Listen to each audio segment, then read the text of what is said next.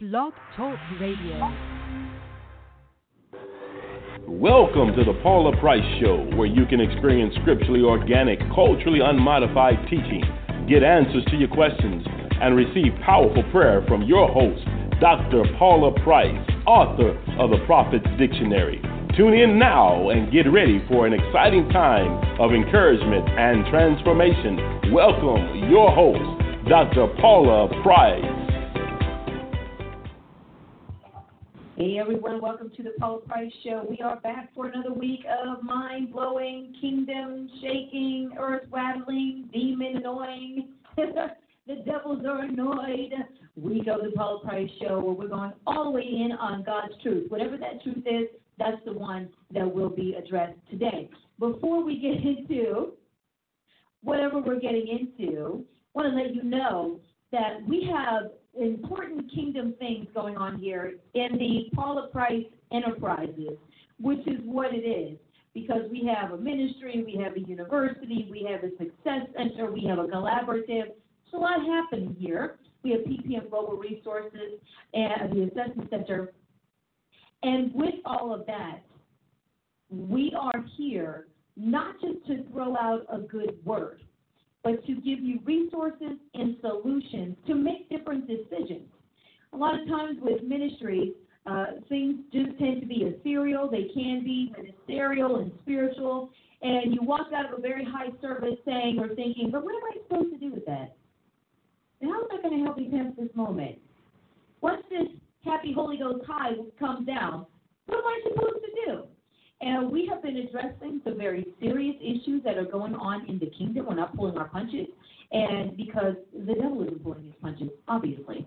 And suicide is one of those things. Now, suicide is nothing new. However, we are addressing its elevation, particularly in the body of Christ, but overall, the statistics and what they say. A few weeks ago, Dr. Price mentioned that we're going to have a seminar on suicide, and true to her word, that is what we are doing. Next Saturday, October 5th, 10 a.m. to 2 p.m., right here at Price University, we are having a free, first time it's free, the first time it's free seminar on suicide, the ultimate return on the death culture is what she is calling it, the ultimate return on the death culture. We are going to address dun, dun, uh, ancient religions and right on suicide. What I love about Dr. Price and how we do what we do is we trace it all the way back to its origin, which will end up at a devil somewhere.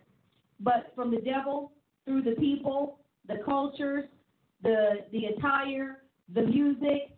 See, shallow saints who don't understand what's going on think that all that is just picking. You're just picking. You're just old school. You're just religious and that there can't possibly be anything deeper tied to it.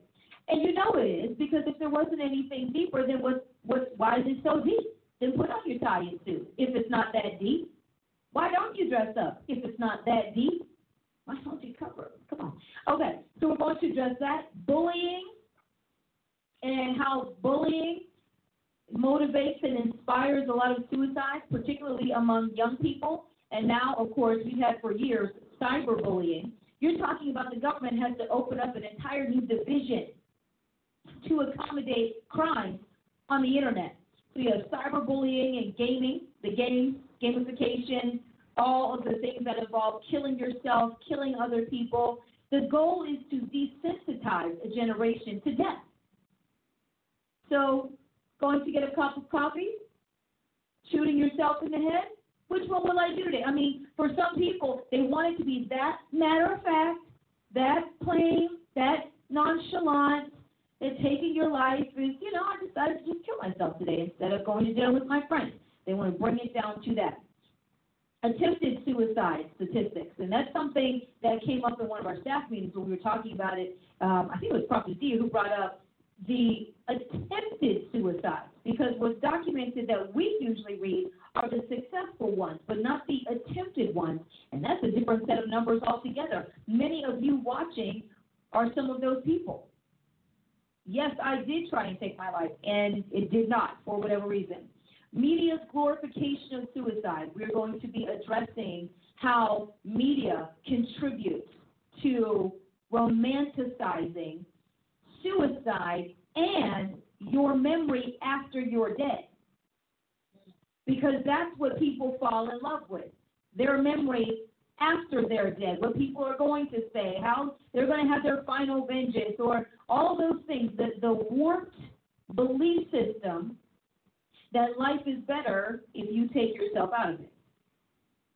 And the psychological evaluation of suicide in general, psychologically, where you have to be to get to that place, and more. We will address habits and suicidal habits and routine that because um, sometimes there are things that we do as people that we wouldn't consider suicidal, but they are the beginning of a, a pattern, a habit, a routine that will ultimately get you there. Some people who are addicted, they may not have the nerve, as we would say, to do something drastic to end their life, so they're going to take the slow way out. Sabotaging yourself time and time and time again. So those are things that we will address in this seminar. Again, it is Saturday, October 5th, 10 a.m. to 2 p.m. We will have a, a lunch break in the middle of that. We are also going to stream live. Now, here's what you need to know it will be live while we are live. And then when we are done, not too long after that, we're pulling it down. We're going to put it in Price University. While we are live, this is how serious we are about this. We're just going to talk about the issue. We want you, if you need help, if you know somebody who needs help, we are going to have our intercessors standing by who are going to pray for people who need prayer. They're going to call into the office to have all the instructions the day we do it and set up. And it's just, now listen, it is only a prayer call. It's not counseling. It's not any of those things. It's do you need prayer? And if you need more, we'll have resources to redirect you if it is something urgent right now or if you want to be involved in the services that we offer for life rehabilitation, deliverance, and healing. So we just don't talk. We offer solutions. And I love that.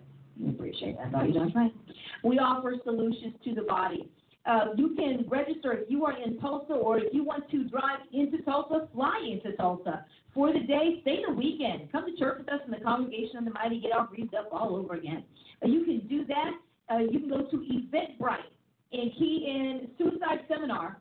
The whole title is there, The Ultimate Return on the Death Culture. But you can key in Suicide Seminar, it'll pull it up for Tulsa. Actually, if you just pull it up in general, and ours is that they we're the only one in there at least at this time on that day. Plus, other ones are in you know New Jersey and maybe Texas or something, and another one already happened. so there's not a lot of competition, not a lot of confusion on that day concerning this subject matter, but we want to see you here.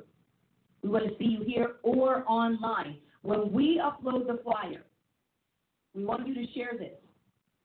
This is a very serious issue, and it's a problem that many times you don't know somebody is wrestling with. There are obvious signs. There are not so obvious signs. There are signs that are obvious, but we dismiss them. We rolled them into somebody's personality. We rolled it up into they're just going through a bad time. Oh, every time this happens, they do that, not realizing what they may or may not be teetering or entertaining, how the enemy is visiting them. So let's do it. So we will share, we'll post it, and we will share, share, share. And we will again be here at Price University. I love saying that we are the ninth floor. Mm-hmm. We're not just on the ninth floor, we are the ninth floor. And when people step off the elevator, they're like, oh, we're the whole floor. We're the whole floor. Yes, we are branded all over the place. And God is faithful. Okay, now that is October. And if that wasn't enough, the week after that, starting on the 7th, we are doing something groundbreaking here at the Paula Price Enterprises, the Paula Price Enterprises, not Paula Price Enterprises, the Paula Price Enterprises, like the Walmart. okay? We are doing something here. We are about to launch season two of Taking It On with Paula Price. Yay! And before we do that, I also want to say that next Friday, on the 4th, and I'm going to get the branding info from the network, but Dr. Price is season one of Taking It On with Paula Price is going to start airing on the Now Network. Excuse me. The Now Network, Friday mornings at 8.30 a.m. Uh, Eastern Time?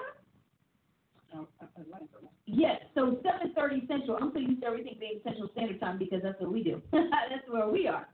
So be on the lookout for that so we can spread the word. You can go back every week on the Now Network and watch season one, all 22 episodes, one per week. That's rolling out. And if that's not enough, we are starting to shoot in November season two of Taking It On with Paula Price. This is not a one hit wonder. This is not a one season idea. Hello, there's so much more to talk about with Dr. Paula Price. So many things to take on, so many issues. So we're going to do that, but first we are going to have a webathon fundraiser, kind of like a telethon, but on the web. And you will have six days of us popping up all over the place, fundraising for season two to produce, to shoot, to make it happen, and then to broadcast. I don't care what people say about the gospel being free. Standing on your street corner might be free. And then it depends on what corner you're standing on and what city. All of them used to be free. They are not free anymore. Okay? So we need to get off of that idea. It costs money to produce quality. We are quick for saying the church is cheap and everything is cheesy, but when it comes time to raising the funds to do it, where's everybody at? Sending their money off to Jay Z, Beyonce, and Kanye. So there's no magic here when you're a minister in the kingdom. We have double duty because we have to convince the saints that something for Jesus is worth their money and then actually have them follow up with it and stick to it. So we are going to shoot season two. Here's our goal. We want to go in, cut the check for everything. Production for the whole season when we walk in the door. We have the team lined up, the location lined up. We have Dr. Price lined up. She's going to be there for season two. I'm very excited to announce that we have our same host for Taking It On with Paula Price. It's actually still Dr. Paula Price. and so we're going to do that. So starting Monday, October 7th, look for that.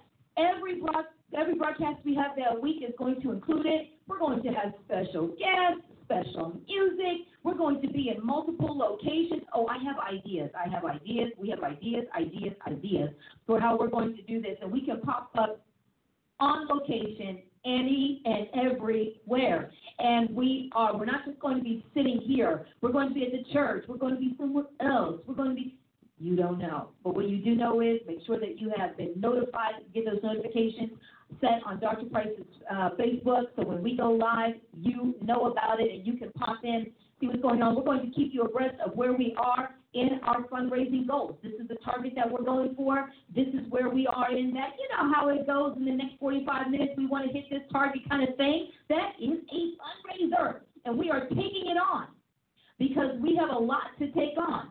And we're not going to skirt around the issue of needing money to do it because, hey, we produce an excellent product. And I'm going to tell you right now, excellence is not free.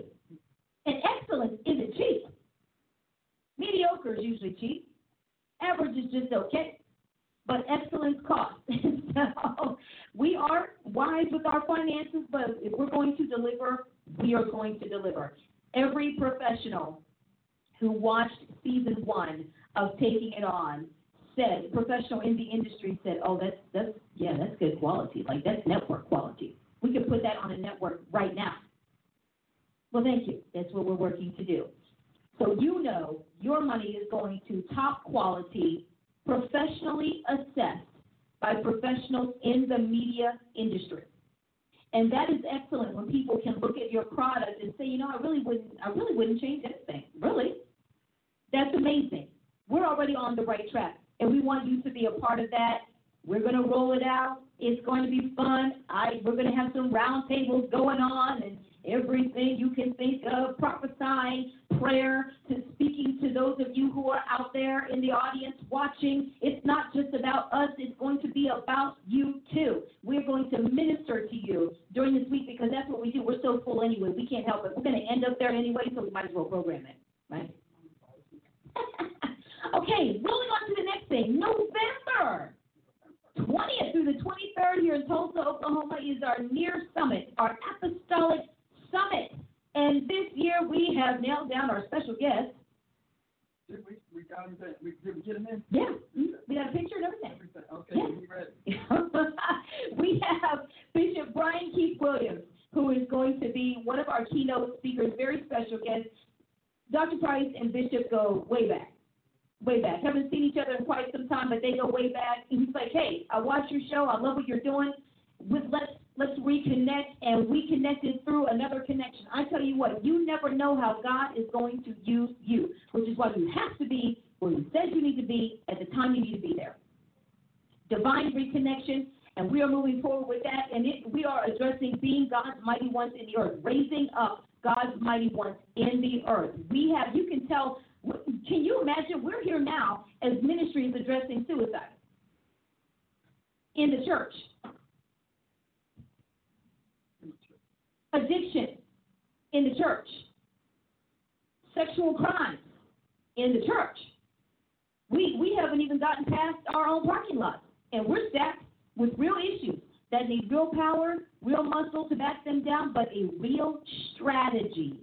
One of the things that Dr. Price is known for, and here her name, is that she is a strategist. She is a solutionist, absolutely, and she is a strategist. There is not one person I think I know, whether they love her or they just don't know what to do with her. They're not sure sometimes, but what they will say is, but woman of God, you always have a plan. Oh no, you always know, but you've done it. How many people? She has sat in front of politicians who said people talk all day long, but you actually do. You do. Why do we have so much going on? Because there's a lot to do, a lot to recover. We're in a recovery season for the Lord. And when you're in recovery mode, there's no slowing down. When there's a natural disaster, they're out all day, all night until every last person is found. They fish them out in these hurricanes boats up and down all night long, and they're just rotating people out, rotating people out. They're not saying, well, we'll be back at 8 a.m. Hope you all make it through the night. No, no, we're all risking our lives together to recover all. And we are in a recovery season. That's why this new era is a recovery era. For the Lord, Acts 26, 18, for the Lord. That's what we are doing right now. So the near summit, you want to go to www Dr. Paula A. Price, Dr. Paula A. Two A's Price dot com. Go to the event and register for this year's summit. Get your groups together, your tour buses together, your caravans together, your plane tickets together, and be here in Tulsa. This is not the season to miss the move of God. And so many times we have diminished the move of God to us falling, like we're moving. I fell out. Ooh, God, move. Wow. And then what?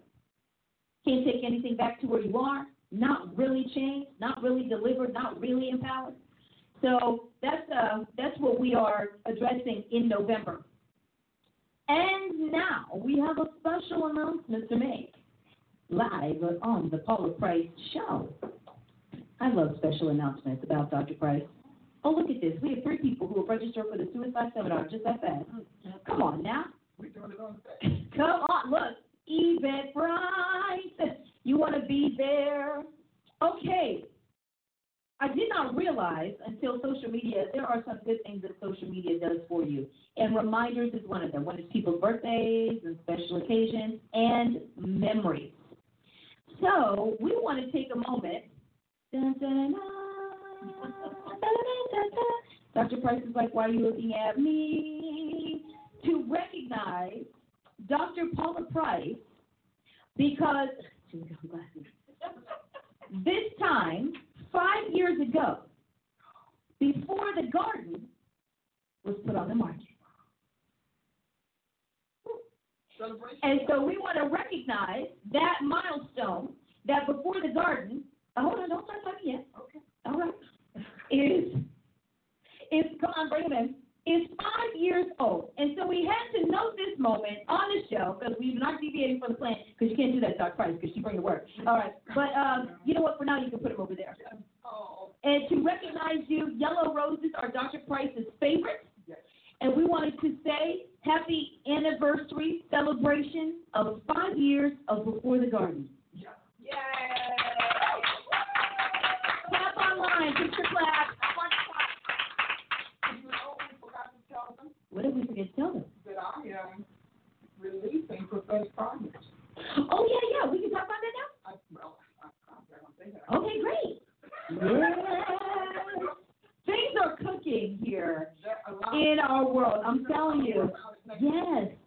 Dr. Price will say this this week. She'll say uh, what she really wants to say about it because honestly, I haven't read a piece of paper that she has written on this, and I'm feeling some kind of way about that. But I understand. She also, yeah. See how she does that? I don't hear about who else wrote about it. I'm talking about me and my problems that I didn't read it. Yes. And you're not saying. that. it, I'm absolutely, absolutely. It is all about me right now. Dr. Price has signed a new book deal with Whitaker House, who has uh, published already the Prophet's Dictionary and the Prophet's Handbook. Dun, dun, dun, dun, dun. Yeah. And now she is coming out with a new series, Prophetic Primers. this season, What's the first? se- When's the first one coming out? Next year. Top of next year, spring next year, something like that. That's, that's what we're talking Okay. about. Well, she has to crank them out now because you know they have to be published, produced, edited, all those fun things. So she is the hammer breaking the rock in pieces. Keep Apostle Price in prayer as she is bur- bursting these things out, breaking them out. In the midst of all this, she wrote a leadership manual. Praise God. While she was thinking through her primer, she was writing another book. You know, okay, I'm going to say this about our first, like she's not here for just a minute. Okay, I'm gone. Okay.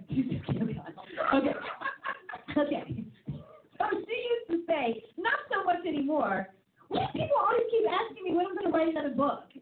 You know, some people, you just get one out of them in a lifetime. You know, maybe three, maybe three. They keep asking. Why do they keep asking? because she keeps writing, though.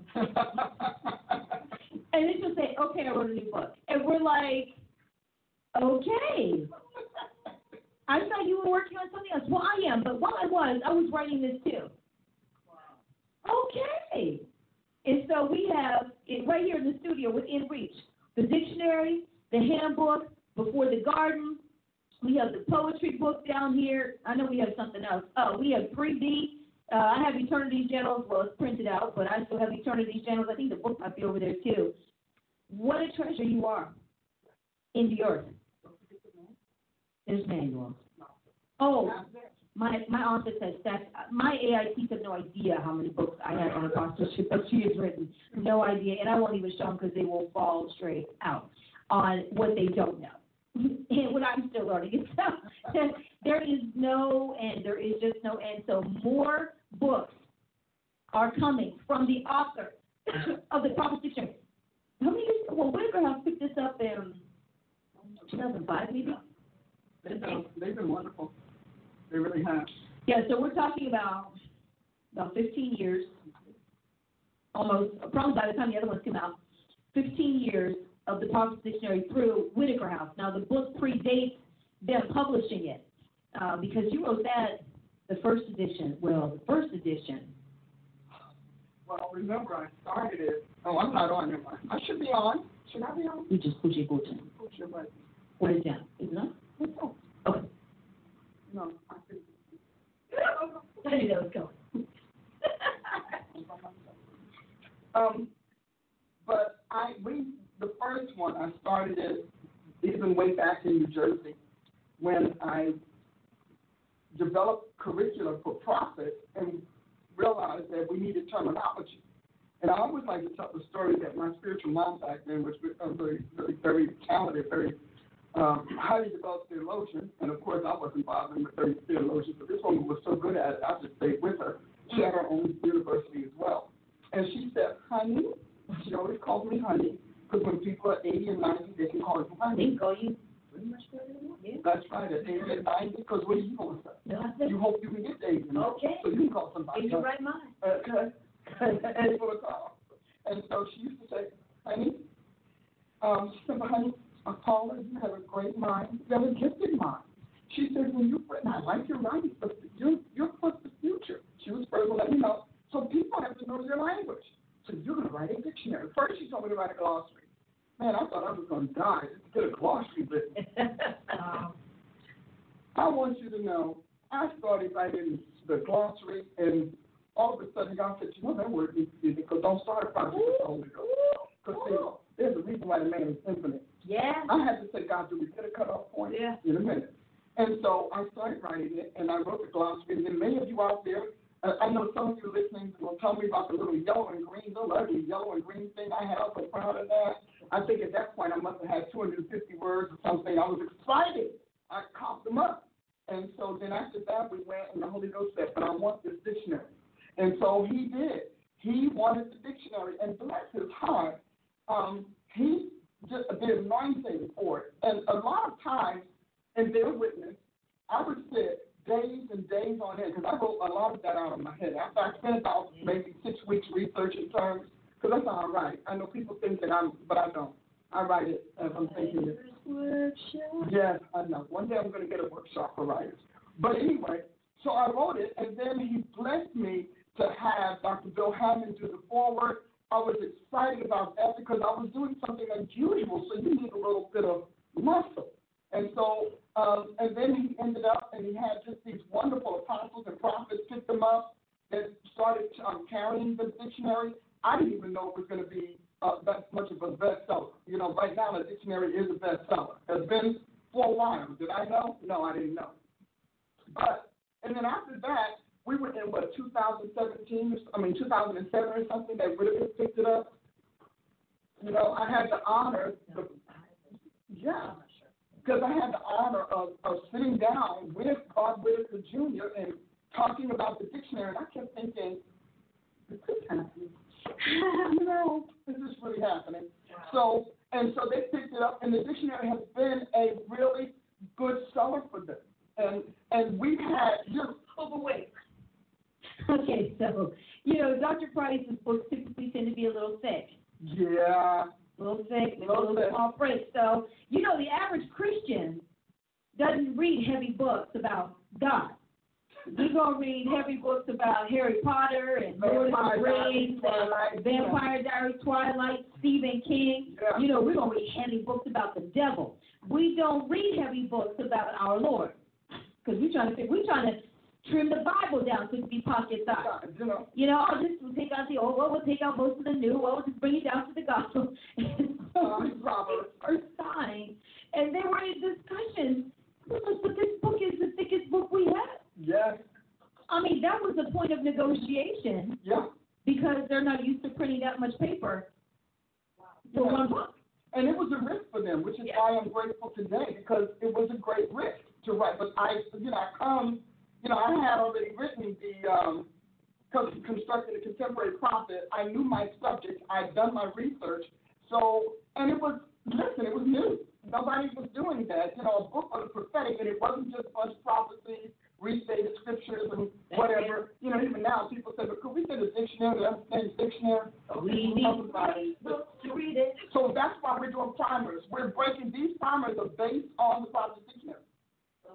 Oh. So you'll be able to do a lot with them. And, um, and we've been, we've just had a great time um, of, of just working through. So the reason we're doing it is that we're going to do that with the dictionary, the handbook in mind.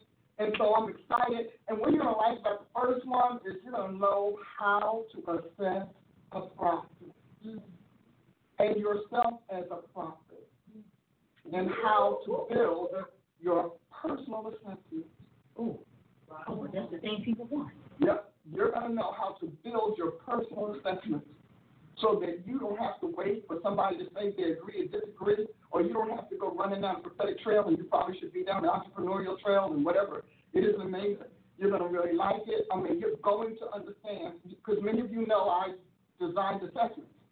And so I, I'm bringing that wisdom Yeah. into these, this, these books. How to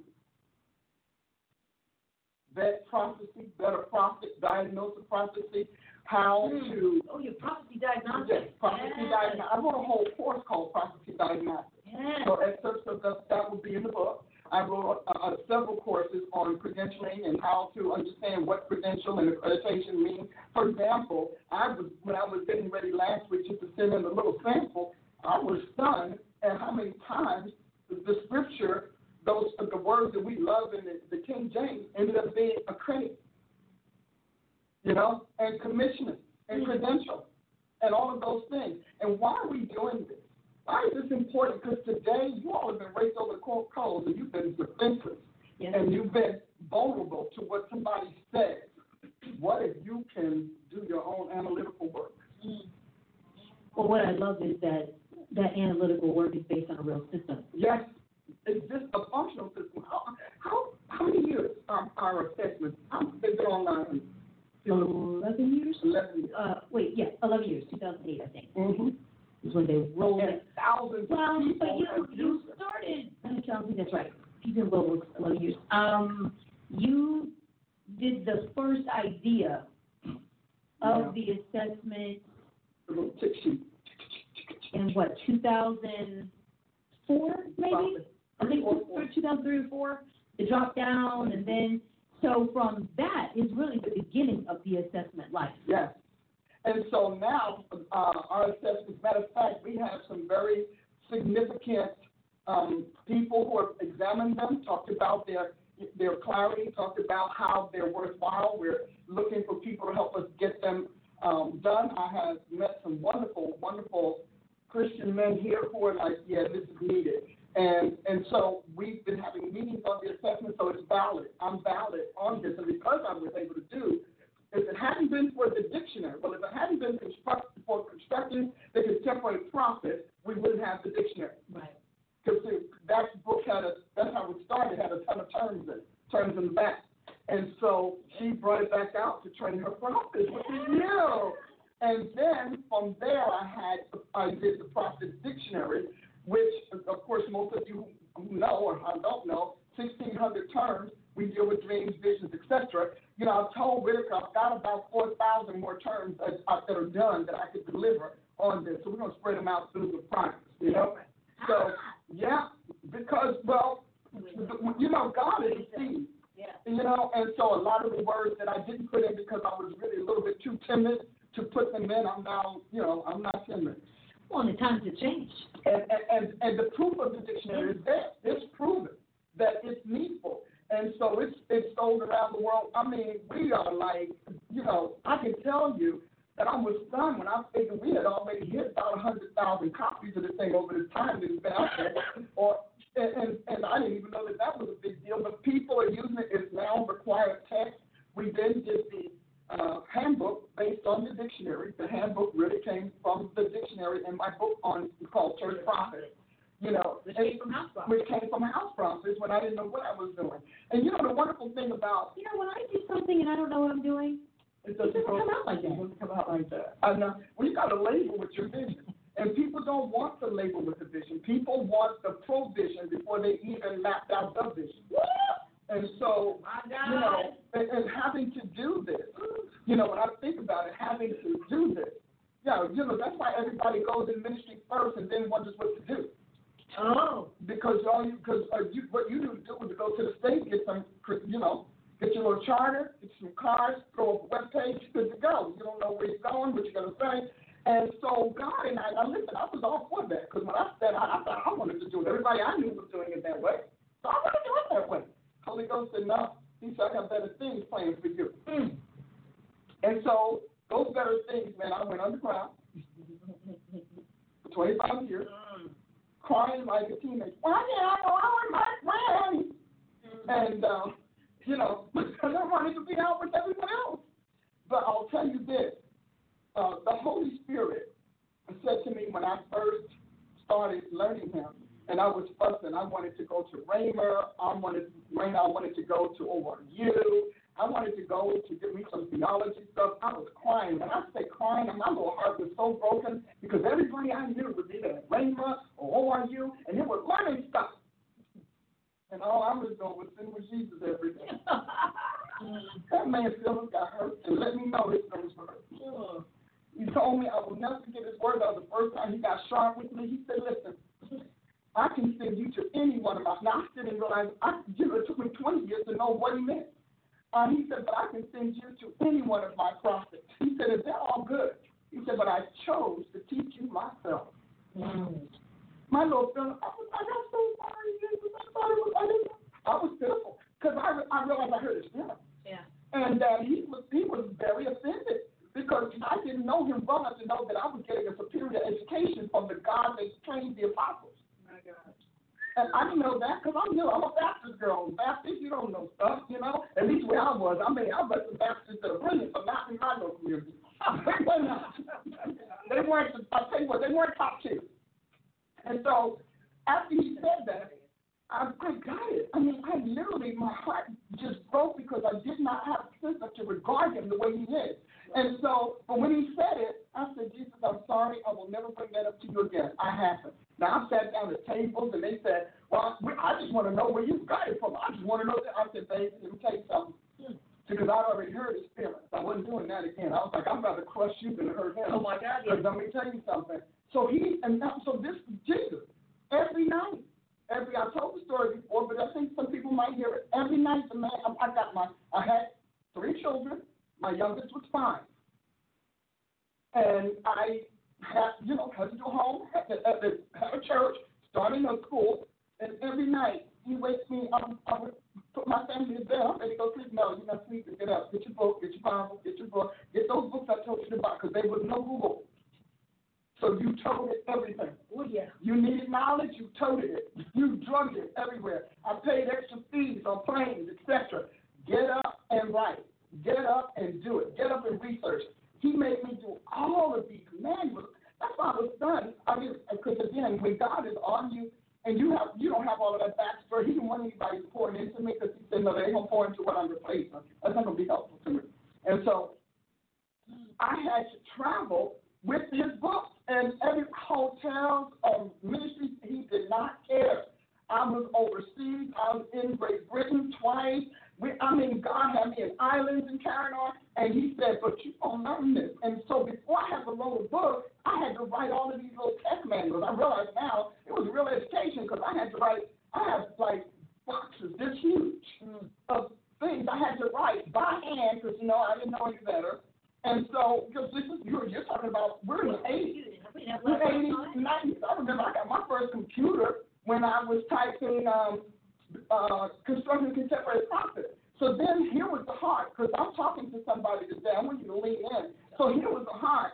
The thing that was so interesting is that I would so I, I don't know that what's happening to me is an anomaly.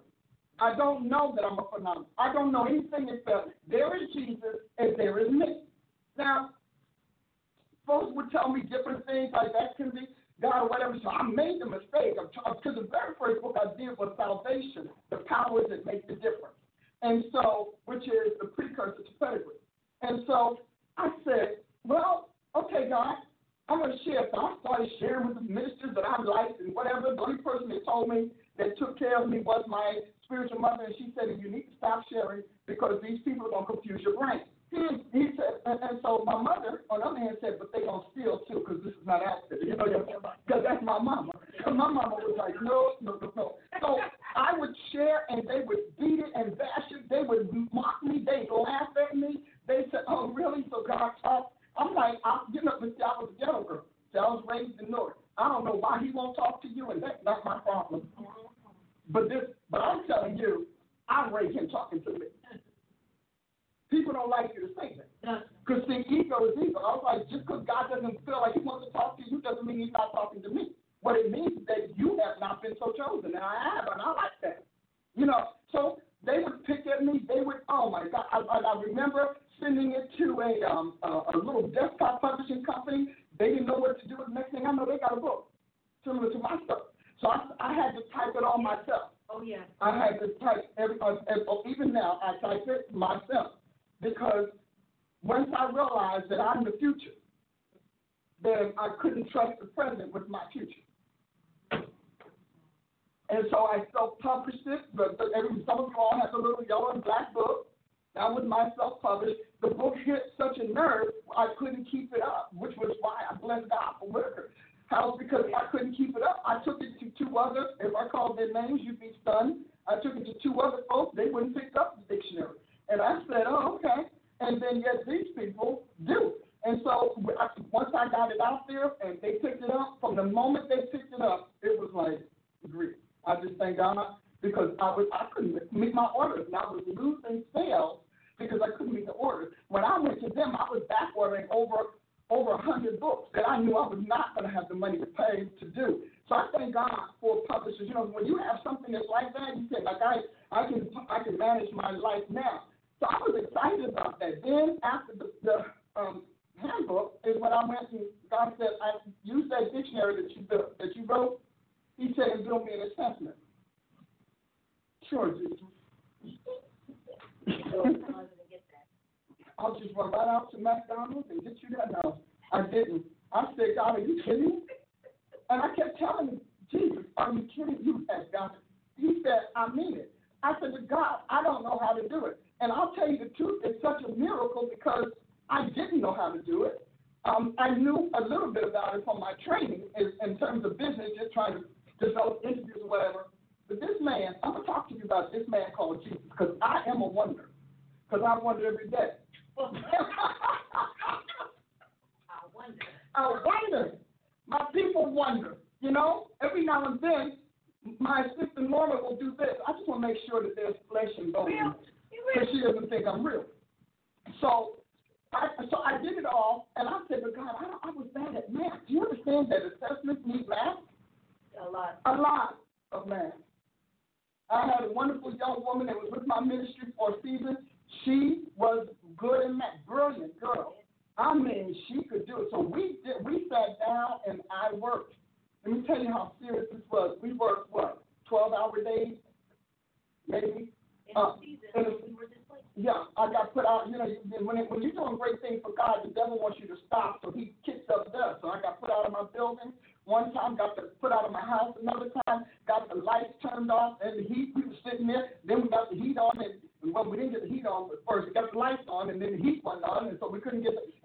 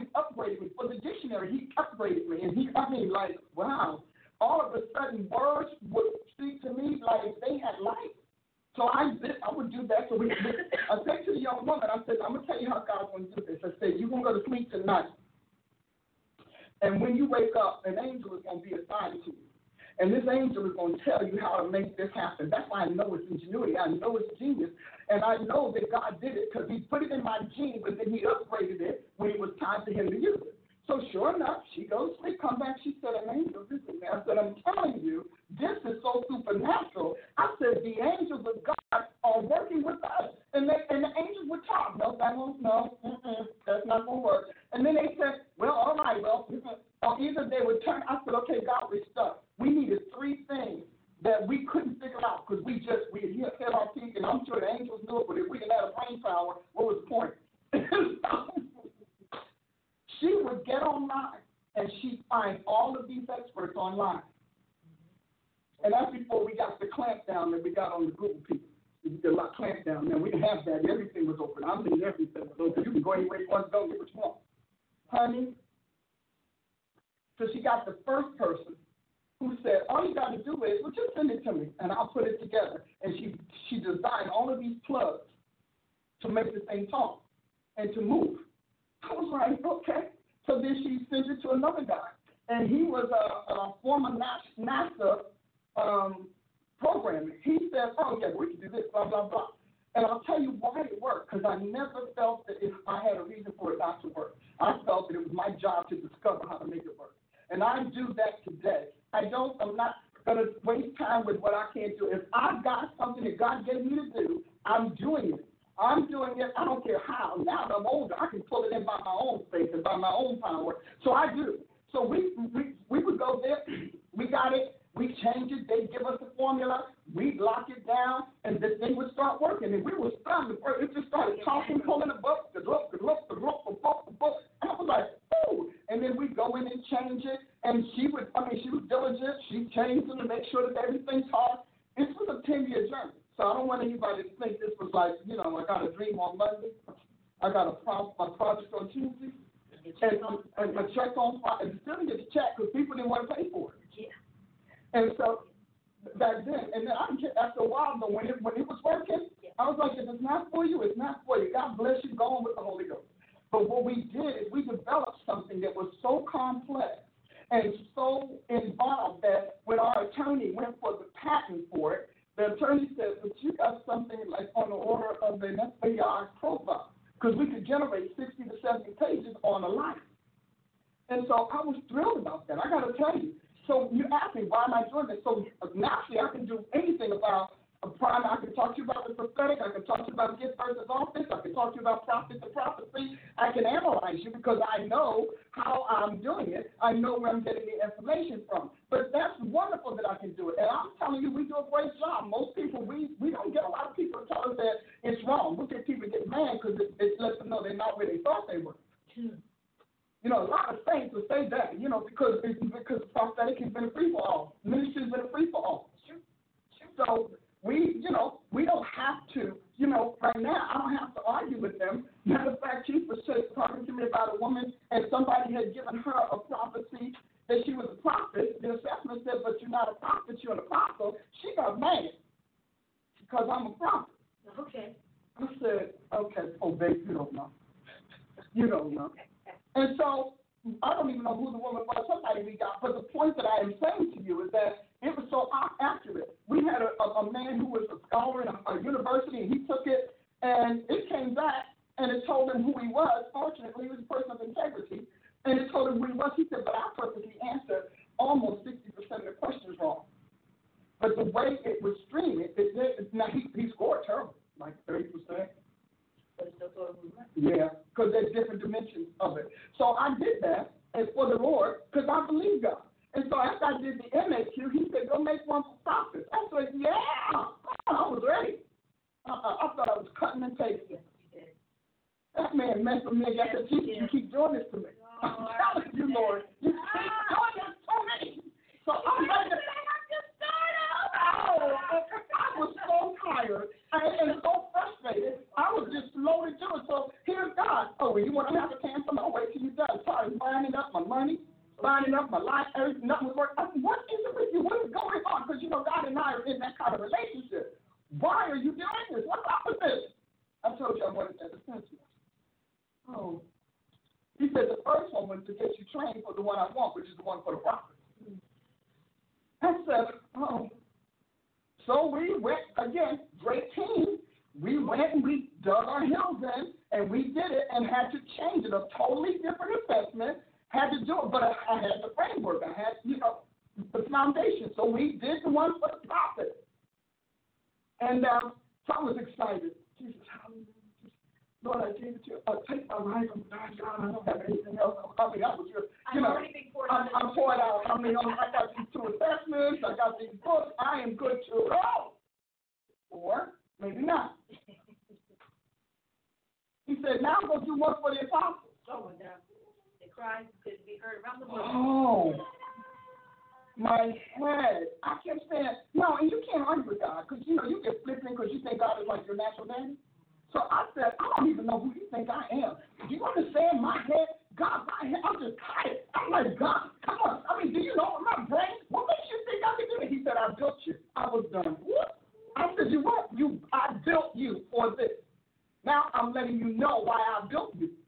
And so if I, and he said, you need to know. I will never forget his phrase. He said, if you need to know, if I call you to do something, I've already provided. He said, but I've already built you for what I called you to do. And when you stop fighting me, that thing mushroomed, and it did. That thing mushroomed in me so much I couldn't sleep for weeks and weeks and weeks on end.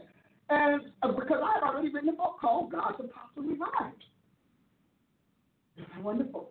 Yes, it is. I did. I wrote God's Apostle Revived and Eternity's General. Yes, you do. And so he said, now you can here read your books and come back and give me what I want. I was like, read your books. With your book. Read your book About yourself. about it. So I did. And when I did, for example, many of you all don't know that, you know, usually most, much of what was out there was gift inventories. I'm thinking now we probably have bumped up a little bit. Inventory. That's true. And they were gift inventories. And inventories were stacked on the shelf. That's not what we give you. And so we set you in your place. Yeah. So, for example, in our assessment, the first thing we do is find out what is your dominant gift. That's like what is your physiological makeup? What's your DNA, if you will? And so the dominant, we don't just say, this is your, yeah, go after. We got dominant gifting, manifestation, and office. And you know that's powerful. So, and then, we're not there. Oh, sorry. Excuse me. I got this. She's one of the master advisors, so I like messing with her because we have uh, really high advisors because that's what came out of this as well. So we went, and I said, so the first level is gifted. The second level is manifestation. Manifestations mean you are showing signs of the office because most people can't get gifted. So and then so we went there, and then the third one is office, and this is done automatically. We don't touch it; it's done. That's the wisdom and the brilliance of what God did. So the first thing we do is find out number one, what is your dominant, and where is it in the expertise scale. So most people are in. And so they most, I mean, to be honest with you, the majority of, ministers out there are operating on the gift with, with, no authority for the office or no awareness or not enough awareness to have the office functioning in them. So we do that. Then the secondary one is what props up that gift? What makes that gift work no matter what? And that's your secondary gift. And so that comes up and it'll tell you, for example, if your primary gift or dominant gift is that of a pastor, then it'll say apostolic, any one of the fivefold, or it'll say a business, or it'll say whatever. It, uh, you know, it, it'll say that, or it'll say you don't. It really doesn't show.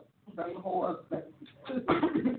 so then you have that, and then the third one, and, and, and I'm writing that in my book. The third one is your environment because you can be in the right office, operating right gifting, but if you're in the wrong environment, you are a failure. So if some of you are in churches or you're in ministries or you're attending uh, uh, five folders that are 100% incompatible with your mass of composition, with your psychological, zoological composition. So you're out there and you're slugging it. You come home, you're tired. You come home, you're weary. You come home, there's always a fight. You come home when nobody hears you. You feel like you're going, rup, rup, rup, nobody's hearing you because that's not your environment. You need to know your ministerial environment regardless of the office that you're in. And so the assessment does that. And we've had people say, thank you. So I knew I didn't belong in business, or I knew I didn't belong in the church, or I knew I didn't belong here. I felt like I belong in education. I think we can help you do that. And so we get that. And then the next one is, is that the readiness that comes after? Uh, yes. So we have a readiness score. Because you know everybody here get a call in the morning, you got a card by night. Thank you. Vista Friend is a blessing, but they sometimes they don't help some of us. Some of us need to wait wait a little bit before we visit Vista. And so, um, so we, we the second one is readiness. And readiness means the percentage of non um, uh, the percentage of non-interrupted performance or capability that you have. And most people come in between the 30th and the 40th percentile. That's most of what I have. Now they may get something else, we'll let her talk about I think you say uh, your ability to comprehend the scope, mm-hmm. the scope of knowledge, and your ability to enter and discharge. Exactly, because you you don't know what you're doing. You're like you're operating on your gift. Well, if you had a good day, you got a good gift working. You had a bad day, you don't know. Somebody hurt your feelings, you living in doubt and confusion. So we have the readiness factor. And then from readiness, we go into emotional intelligence. We have a differential. Like this calls this this your calling calls for this, but this is where you are, and that differential will tell you what you can and cannot make happen because it'll it'll trip you up. So emotion, because people's emotional intelligence is what takes you out because technique is one thing, but sentiment is another. And so you may be good at technique because you can emulate it, you can imitate it. I can see it, I can mimic it. So you can mimic techniques, but your soul, your emotional self, can't deal with the backlash, can't deal with the pushback, can't deal with the hours the, the, of, of demand, can't deal with the study requirements. So we got that in there. Then we had something called threats, strengths and threats. Because you, it would be nice if you knew what trips you up. It would be nice if you knew how the enemy knows how to trip you up. See, strengths and threats not just about what you're, what you, where you are. It's about what the enemy, because see, we are operating with a, an entire spiritual guard and spiritual agents and agencies that back this thing and keep it going, just like your corporations do. See, God has a corporation that's first immaterial, first spiritual, and then physical. So they, and it's first immaterial because God's got to keep the prophetic institution going, whether you live or die, mm, mm, mm. or get sick or as in the case it is today, quit. So there have we have this whole section in there that talks about your strength and your threat. And then from there we go into these 22 dimensions. Am I going right? 20. No, before that we get that ratio. Yeah, so you, you your, your competency ratio. One out of every five things you're gonna do well. Or nine out of ten times when we give you assignment, you're gonna go through. But when duress hits, when stress hits, your quality will drop by this percentage. So you need that. You need to know that. So we have that, you know, going on. And a lot of people have these reports. And then after that, we do the readiness map. And, and so the readiness map tells you what you need to do. So you are, if it says you are what, 20% ready, when you, that means you've got what, 14 things that you've got to fix that are high priority. And it goes high priority, medium priority, low priority, or not a concern. So uh, this is what I designed by the Holy Ghost. And these people are witness. You know, I'm like how Jesus just said, but y'all are witness. Yeah.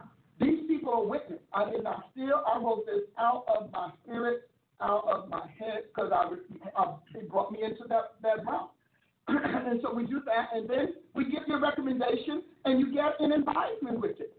And I think that works well. So that was the first one I did. Then I did the prophets, all different. And then I did the apostles. And then we have some lighter ones that we have on, on how to evaluate your people, how to review your staff, how to, like, there's a whole uh, extensive one on how to assess your prophets in your organization. Numerically coded, alpha interpreted. And so we, you know, as you can see, when God gives you uh, an ability, if you stay with Him, He's going to give you the full thing. Now, a lot of people were happy with the inventory blessing. That's not what He gave me. And so I had to write narratives. So, with, like, for example, with the prophetic, there's, what is it, 12 different types of prophets. When you like lighten mm-hmm. up, so we t- you all took it, 12 different types of prophets so you could stop acting like your friend.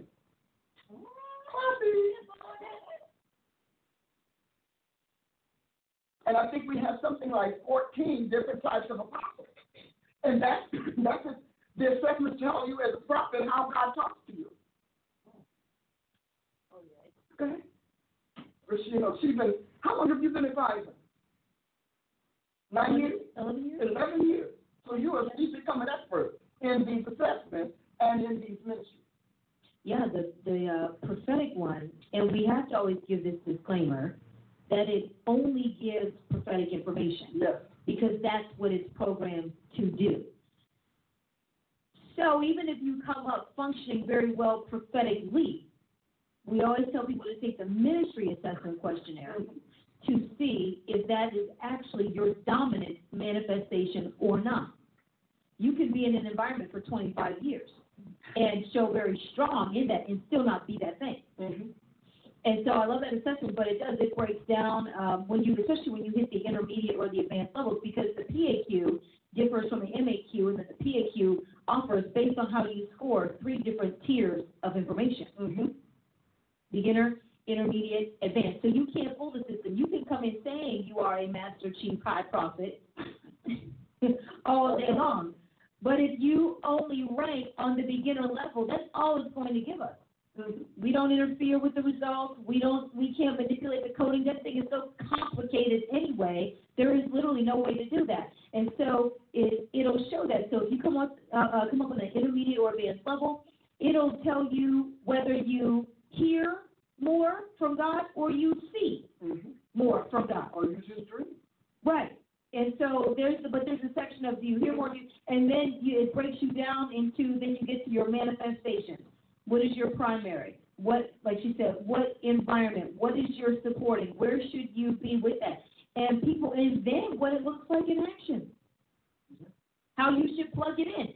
Uh, the PAQ tells you as a prophet or a prophetic gifting if uh, what arenas you will see the least potency prophetically, because we really do teach people that you should just go into any arena and be able to shine as a prophet. But we're not GP. Everybody isn't a general practitioner. You know? And that's that's what we teach you. Yeah. I can prophesy anywhere. You probably can prophesy anywhere. Mars, you know, Asia, you know. Mars and Asia, Asia. business, you can probably do that. But but the problem is the audience Yeah. and the response. Mhm. Because you, that's why you get upset. You go in there to force yourself, force a, an opportunity to prophesy, and they don't respect you one bit because of what- what God is doing. And then somebody comes back behind you say the very same thing. And you know what? It's their spirit. You were trying to prophesy either out of season or out of spirit. Wow. Wow. Uh-huh. Yeah, that. exactly. And and so the that's But it does kick you out. oh yeah, it'll tell you take a different assessment. Mm-hmm. This and that. This isn't you. Uh, on the beginner level, we almost always recommend somebody takes them. Anymore, I do because people are inundated. They can they buy books, they do whatever, they went under pumps for years, they do all these things so they can hit the buzzwords Mm-hmm. like any other test or exam or assessment. But it's not until they're given all of the options Mm-hmm. that you really see which one they really are. Yeah. Which is why it's important to take both. And what we and you will, if you don't belong in the intermediate, you'll hit a point where it says the below accessible range, below accessible range, below accessible range. It's not go. You can play around with it. You can stick around, but it will peak at what the Yeah. beginner is able to do or recognize. So we love it. Mm-hmm. And when people do take it, I mean, I, I had somebody who recently took it and um, they thought they should have been higher because of their theological MDiv education. This is on the MAQ, actually, not the PAQ. Mm-hmm. But we had to break down what they didn't learn mm-hmm. in those degrees.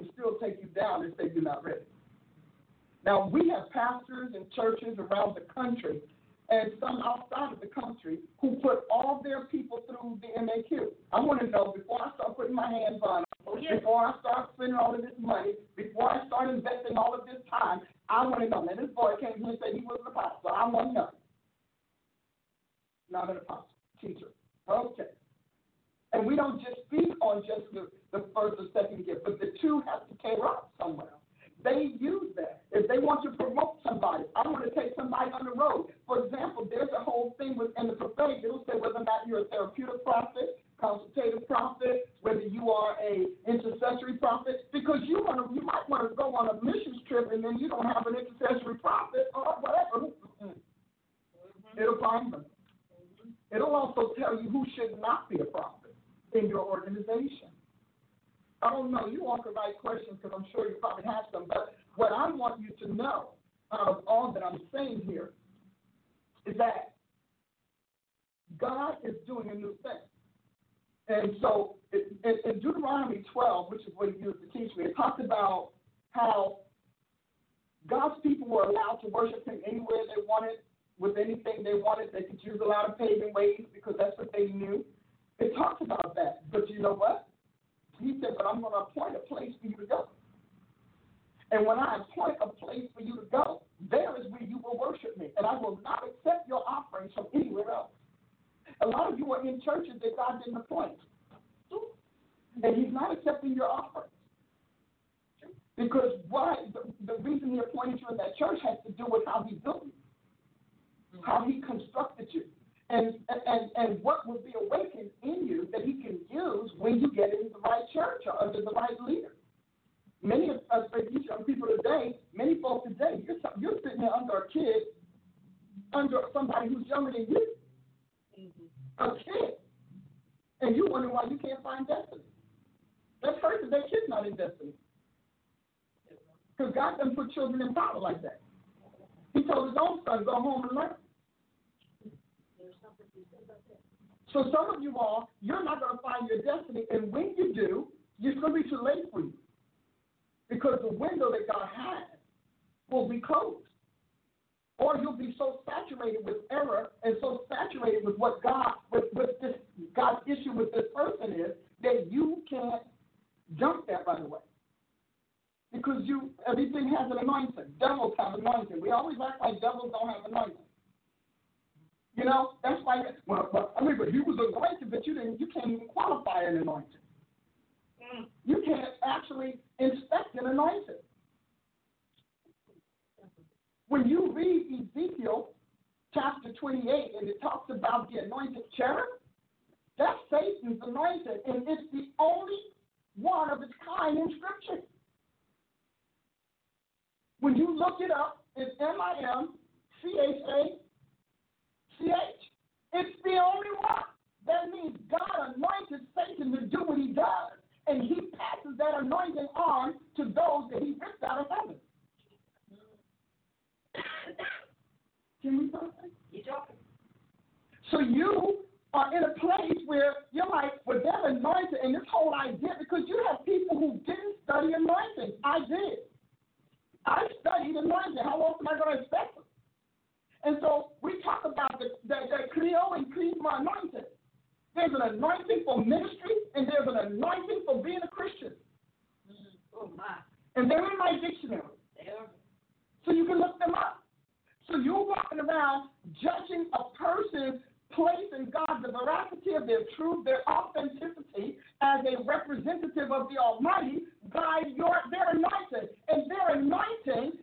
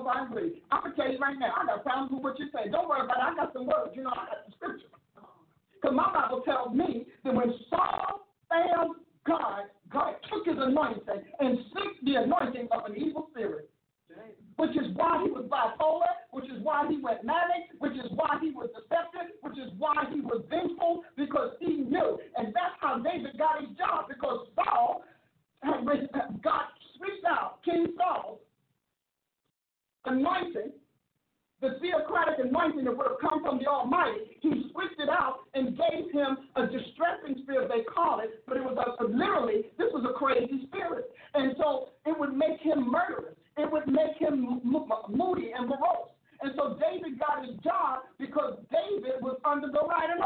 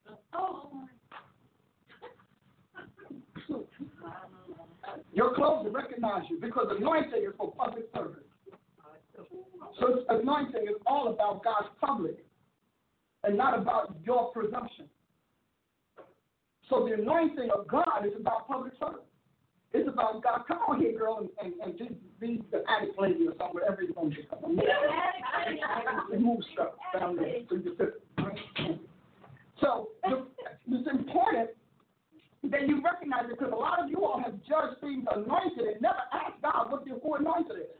Saul, in order for God to punish Saul for betraying him, God had to downgrade him by giving him literally a demonic anointing. And after Saul got the demonic anointing, he couldn't recognize God. Oh, you are here, baby. I'm going to recognize. Come on, put She said, You come on here, my baby. So, but listen to what happened. So Saul gets to the point now, he's perverse. See, before his problem was that he was a coward and he was self serving. But when this other anointing came on him, he became wicked. And that wickedness, he was cruel, he was hard hearted, he was self centered, he was vulgar, he was lewd. He walked around with no clothes on. Every time he got around the two prophets, it brought up his it brought, that, that spirit on him got mad, got irritable. That thing got nasty.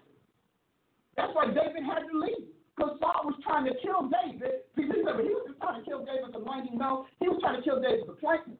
Because David was his replacement. You can't kill an anointed. You lose it or you keep it. But the appointment, the appointee, that's something else. Anointing goes with appointment. And if a person is appointed by a bunch of fallen ministers, their anointing to be exactly like Saul.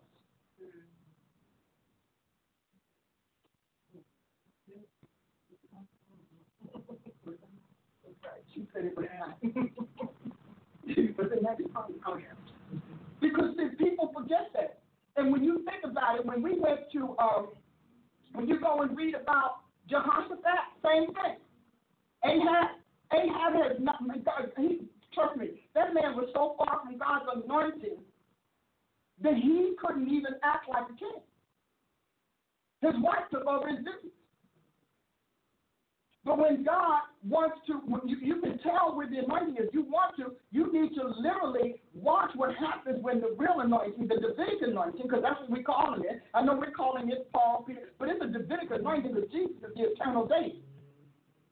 So you're talking about the Davidic anointing versus the demonic anointing.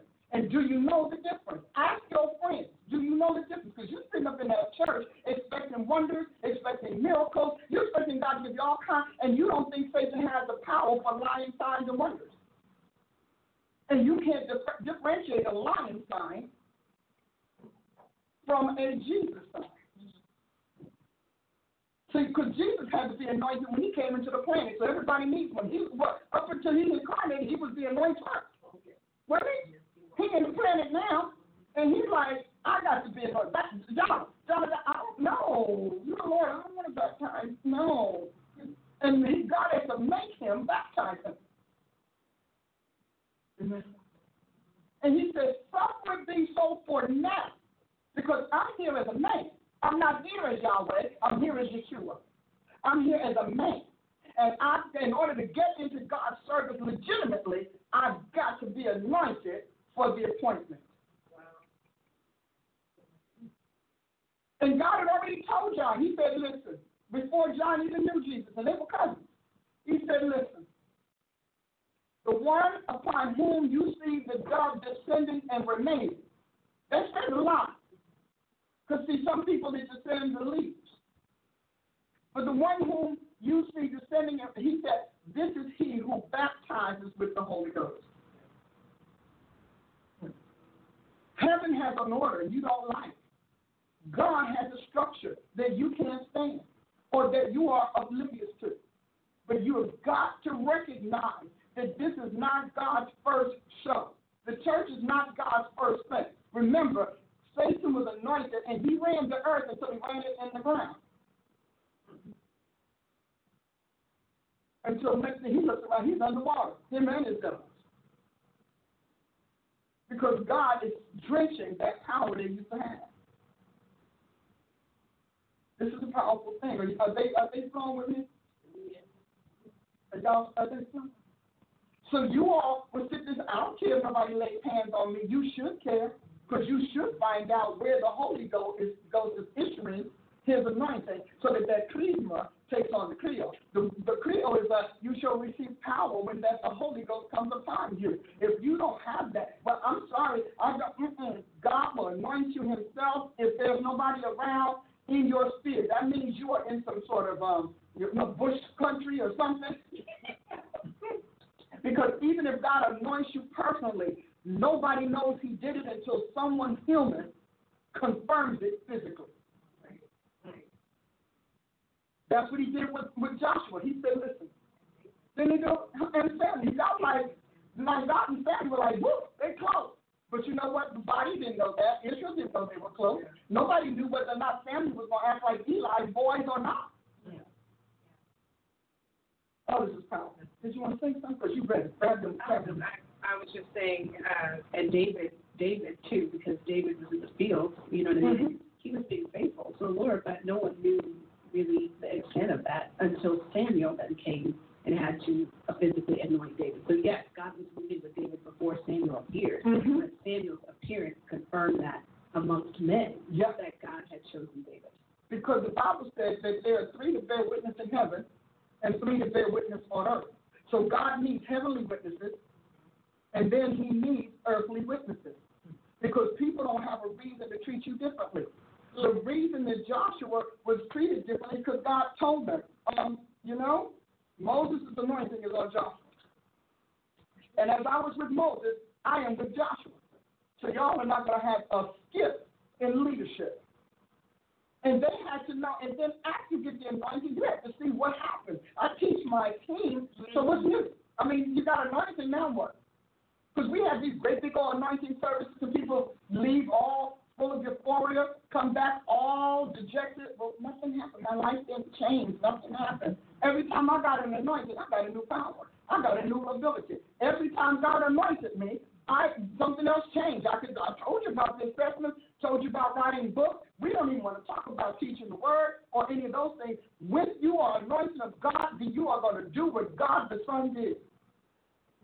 And if you're doing what Satan is doing, you're telling the world that your anointing came from the fallen cherub, the anointed cherub that's covered once and can't recover from failing.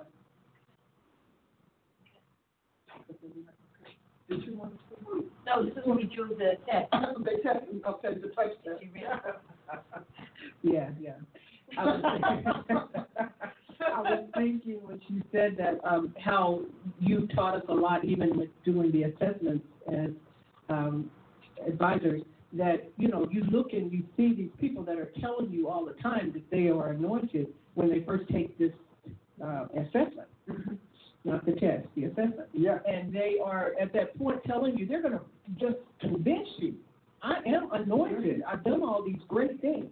And just like Dr. Price been talking about the assessment today, I've watched how after they take the assessment, they mark themselves way back down at the bottom. Do. A lot of them drop their titles. Oh yes, they're like, oh, I think I'm in the wrong role. I'm doing the wrong thing.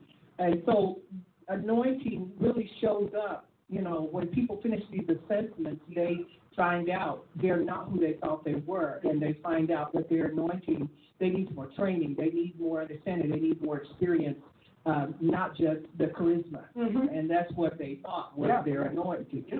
So, you know, what's so interesting about that is that sometimes, uh, when I was hearing you talk about the assessments earlier, sometimes the assessments, they will actually prove what that person is running from too. So yeah. sometimes the person's like, no, I don't want this. Like they're, they, I'm not this at all and they're running from it. And they try to do all that they can to not answer in a way that's going to demonstrate that they're what they're running from, and the assessor will still peg them as that person. That's what I find so mm-hmm. I think it's, it's both sides, right? So some sometimes people just are so sure that they're there's something, mm-hmm. and they take the assessment and tell them something else. And then there's that person that's running, running, running from that office or running from that position, and they think they're they're being cutting right, and then that assessor nails that. Right on.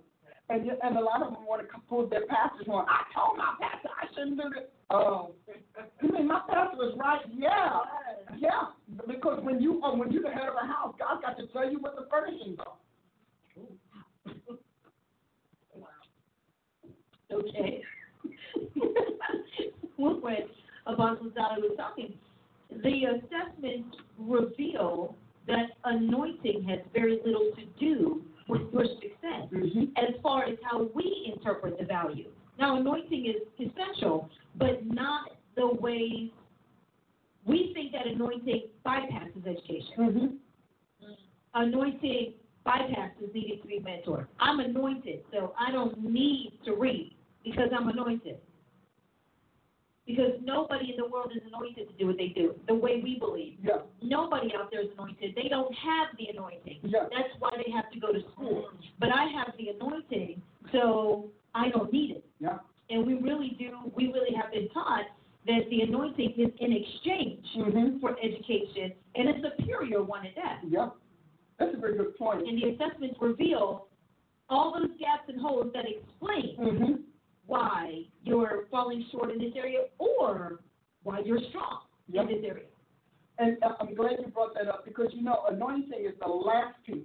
Mm-hmm. It's not the first one. And if it is the first one, it is a training and it is it's not inaugural. It is a training and it is a um, developmental anointing. Why? Because sometimes you get that anointing first because God's got to break all of the barriers to your training, your development, your conformance, your concentration, your learnability. Yeah. So the, the first anointing is about you learning. That's why so many people say, well, I don't know. No, no, because let's look at how, how the Lord Jesus does. That's all I know. I told you, I represent Godhead. I am filled with all the fullness of the Godhead. Uh, I don't have fallen devil anointing. I don't need demons to help me out. My God.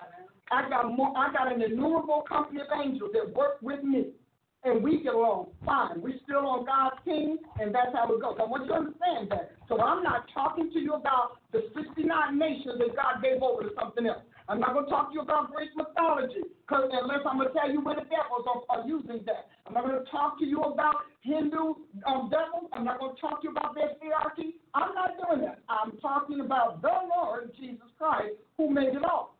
Because the first anointing was given to Jesus' prophet and not a devil. So anointing is the last piece. It is the before you are go out. It is literally comes after your appointment and it seals your appointment, Ah, not your interest. ah. I'm sorry. It's not going to seal your aspiration Ah.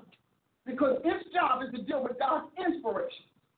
See, ask is outside, inspiration is inside. So the anointing is the last piece, and we taught it as the, not only the first piece, but as the only. There is nothing. You can study anointings from history around the world. It always comes at the end. Like inauguration. That's what I'm You saying. inaugurated Mhm, They call you after anointed. you win the vote. After you win, if you don't, the numbers are in, mhm, after you beat the trail down. then you get anointed. Well, even our ceremonies, Mhm. commissioning, ordination happens after. And you don't earn the right to even run the race until you're educated mm-hmm. and equipped. See, we took all of that because you got all of these people that said, well, I'm sorry, I just think that I'm just charismatic. No, no, you're not charismatic. Well, you might be charismatic, but what you are is cunning. Because you are literally deciding to deceive the people and draw away, draw them to yourself. Not to your office that you're running for, not to the position that you're campaigning for. So anointings have never been known to come in the beginning. You can watch all those movies. Look at let's talk about the, the Black Panther movie. When did he get anointed? After he won. Nobody, uh, anybody who anoints you before you do anything, you need to question that. Because if they really are in the place of God, then you would then you would understand why you've been anointed. But they wouldn't anoint you for release; they not anoint you for training, for readiness. It, that's what induction does. So we're gonna give you a little something to induct you, but we are not going to release you. So the first anointing, if there is one, is for readiness. It doesn't say that Jesus anointed the twelve in the beginning. It does say that when he got ready to send them out, Wow. he did a little something after training, and then they went out as apprentices. they didn't go out as just apostles free to go. They went out as apprentices. So then Saban. And then when it was time for them to take over the church, he didn't anoint them as the, the Son of Man in the flesh. He anointed them as the resurrected Jesus Christ, Messiah. So they were anointed from heaven and not just on earth. So now we've got this anointing going on, and so they're anointed,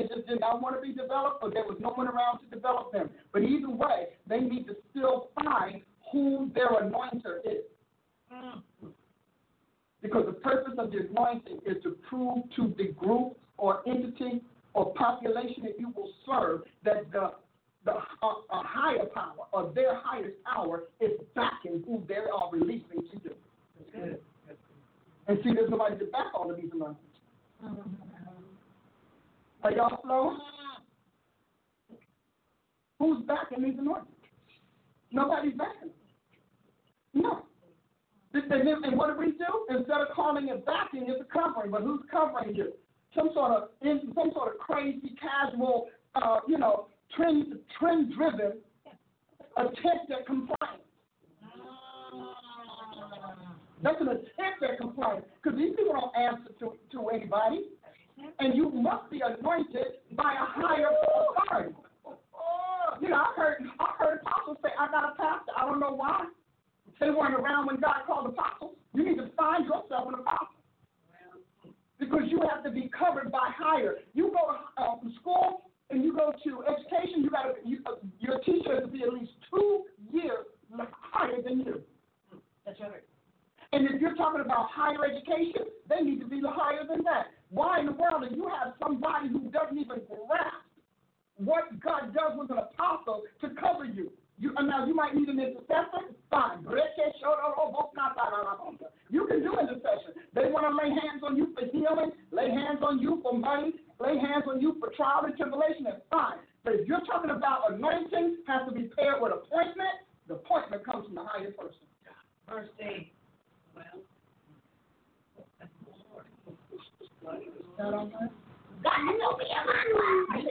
But then your clothes know. If, he, if you won't walk on a, That's it right there. Your shoes. if you're walking on a closet anointing, a private, personal anointing between you and God, that is fine. If he, if that's all he gives you, he has not sent you to his people. Because I don't care what your job is, your employer cannot just throw their best friend on their staff. Mm, Jesus. Mm, no, they cannot. You just can't do it. And so, if God has not given you a public anointing from somebody who is backing you, not recognizing you, because the recognition anointing is not the same as an authorization anointing. Come on now. I told you I wrote our dictionary Yes. and our assessment Yes. and textbooks.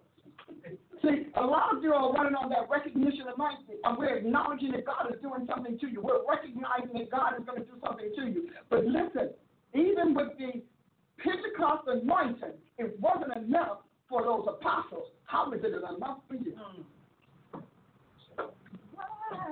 Those apostles had to know what they were getting into for God to seal the deal. And he sealed the deal after they got out of jail.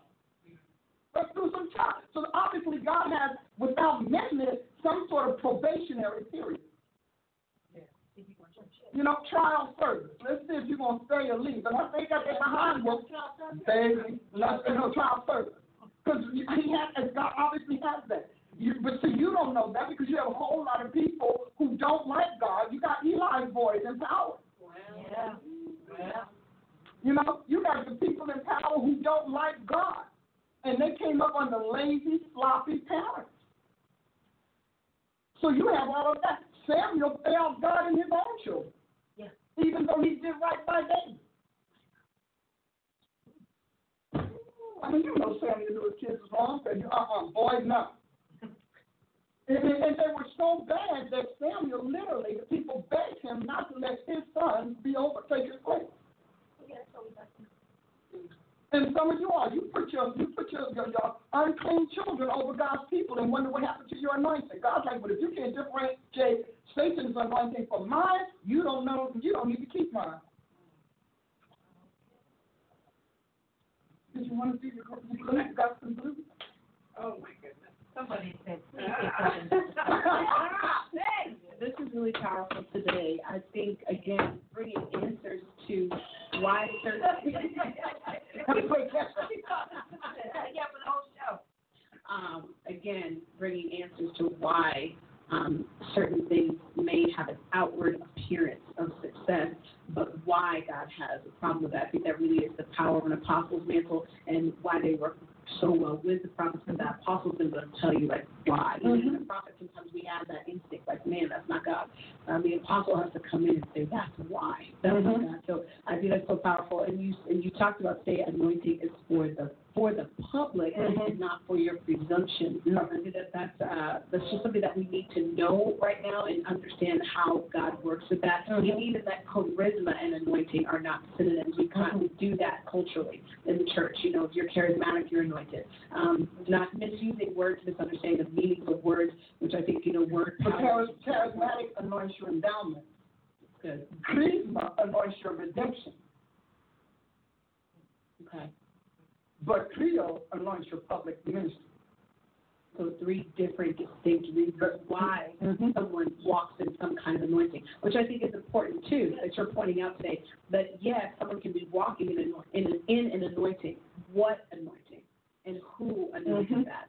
Um, you know, we have we have pastors say that. It makes me think of the episode you did maybe about four weeks ago. It was just talking about has your pastor left God? Mhm. You know, um, are they walking in God's anointing? Are they walking their chrio anointing for the ministry? Are they are they just being charismatic? And then where what is motivating that? Mhm. You know, are they culturally anointed? Because that is what we're dealing with now with a lot of ministers. Culturally anointed, anointed for the God of this world, anointed to take their people into the world. Into the world. You know what I mean? Um, so recognizing that as well. So I see this conversation is really powerful. Well, here's something that's very interesting. You know, um, in the book of Revelation, Jesus says that there is an anointing that on a leader that will bring you into the depths of Satan. That's revelation. Yes, it is. Okay? He said, but he said, but those who have not learned the depth of the depths of Satan. Well, because Satan has an anointing and it's legitimate. It's a legitimate anointing. I need you to hear that. Because we act as if it isn't. It's not a it's not the righteous anointing of God, but it's legit, legitimate and it's the right thing for why he is who he is. So when you look at his when you look at that anointing, you can't just assume that because he should be anointed because everybody who does anything for God be, must be anointed. And that's the point I want you to get. Anybody, I don't care who you are, you must, God has to give you an anointing because everything that God calls you to do has first got to have spirit power. Mm-hmm.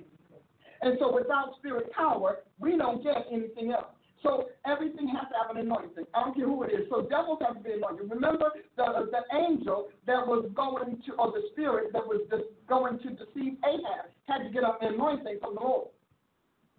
So everybody gets one. You just don't know where these anointings are. And trust me, they're called anointing folks because they have to pass on Satan's power. And so you need to know that. But let me tell you, chrisma, C H R I S M A, is about your salvation. It is the anointing that comes with the new creation in the Holy Ghost. Charisma is an anointing that anoints you with an endowment and favor that, that to make sure that you have a drawing card. It is the drawing anointing. That's why charismatic people draw. It anoints your endowment. It has no endowment attached to it. Mm. It just anoints your endowment. You like that? And then we have the chrio anointing, and what distinguishes is this the only one that comes with authorization. It is an authorizer as well as an empower.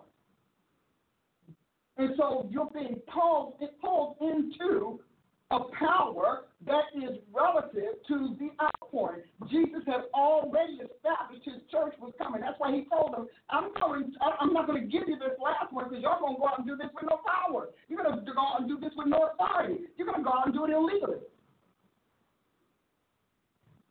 So you have to recognize that, you know, whoever you are, God really shifted this for you. Because God is saying that you, you can walk around all day long, but I don't need to be training, trained, I don't need to do homework. I just don't see that in the Bible because you don't read it. Because it's there plain to see. You don't read. You are dodging the scriptures so you can 100% dodge compliance. Because people who want to do things right, they read the manuals. They take the classes. They study. They complete the assignments. They earn their credentials. So you have to recognize we've got the chrisma redemption, salvation. We got charisma influence. And we've got chrio authority. Now you read my dictionary. I, I, this is not the first time I've ever said this. Maybe the first time some people are willing to hear it. Mm. You know, because I, I can tell you right now, we're moving into the, the, the thing of the hard reset, and this is a hard reset. If you want to go with God into his future, this is what he's doing. If you want to stay in his past, that is fine. He is not going to anoint you. He's getting ready to move a lot of unanointed people out of his pulpit. He's going to move a lot of kids out of these offices and out of these positions, and he's getting ready to judge the seniors that put him there. So you're going to hear a lot of your favorite ministers either going through, getting fired, getting sick, or dying. Because God's like, you have wrecked up my body long enough. You put children in the seat of people that I raised to make it happen. And that's happened, that Bible bread bone to be replaced. So you have, you're I'm telling you, I'm going to talk a lot about hard reset as we go forward, but this is one of the resets you can expect that God, this new move will not tolerate the old anointing. Because anointing is not about just get up and go and say. It is not, most people are riding on charisma. That charismatic anointing, that's an influence. It may be an influence of grace, but it's influential. Anybody can have it. But not anybody can step into an office.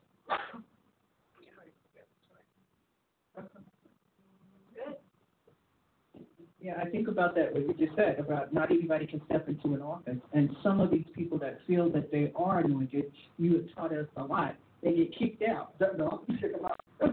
They're will kick them completely out. But I was thinking too how um, you said that this remove will not tolerate over anointing. And this is really what's happening right this moment mm-hmm. because a lot of people are still trying to operate, say, in Azusa.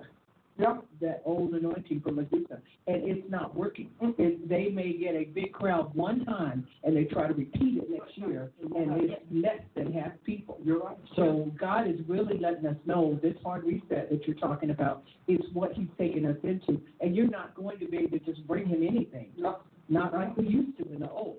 So I'm excited even in the teaching today because this is what's happening in the world. Yep. It is. We are operating a lot of our old anointing. We want to repeat yesterday's big crowd and all Oh, how many people? stuff. I want the I want the Kathryn Kuhlman anointing. Yes.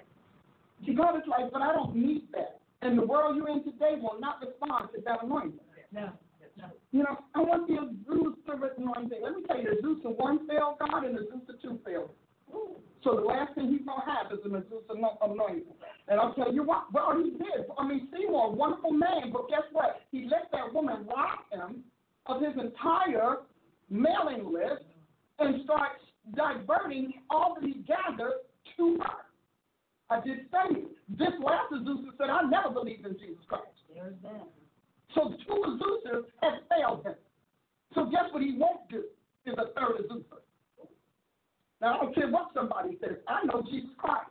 And I'm telling you, I'm, I, I, sit, I, I represent the throne of Christ. I'm an agent of the Godhead. I'm going to keep saying it. You know why? Because the, the faith comes by hearing, hearing by the word of God. And we got it's not my word like a hammer. It breaks the rock to pieces. God will never have another Azusa. Humans may try, but God will kill it. And those who push it will be risking their lives. Wow. Now I'm saying that, and you know I don't say things that I don't know. So let me tell you something. What our problem is, we don't know what an, what an anointing is. we don't know. Anointing is not just the oil you see. That is the oil you see is symbolic. Yes. It, it typifies what God puts on your spirit and your soul. The anointing just clothes your body. It can't penetrate your soul. It can't penetrate to your spirit. So that's the first thing you need to know. The anointing is not just about um, you being accepted or you being able to preach. Anointing is God's approval. There is an approval that comes with the anointing. There are permissions that come with the anointing. There are privileges that come with the anointing. There is a station that comes with the anointing. There is armament, provision, dispensation that come with the anointing. And all of those other things, aside from the grease we put on your forehead, is all done by heaven's host. Angels, that's the anointing. God says to Israel, you know what, God kick me off. I don't want to kill you because I showed off in front of all of these other guys and I can bring y'all out and stuff, tore down Egypt. So I'm going to leave you and I'm going to let my angel bring you in. Yeah. He said, now listen, don't mess with my angel because I'm in him. He said, my name is in him. So everything that I would do to you for your sin, this angel is authorized to do it. Because God has his own agent. In our spiritual bureaucratic course, we talk about that. So you have to recognize that if the angels leave your leader, it doesn't make a difference. You need to check out what false spirit is taking their place. Because God, you see, here's something that's interesting. You know, in in, in uh, diplomatic circles, when they when you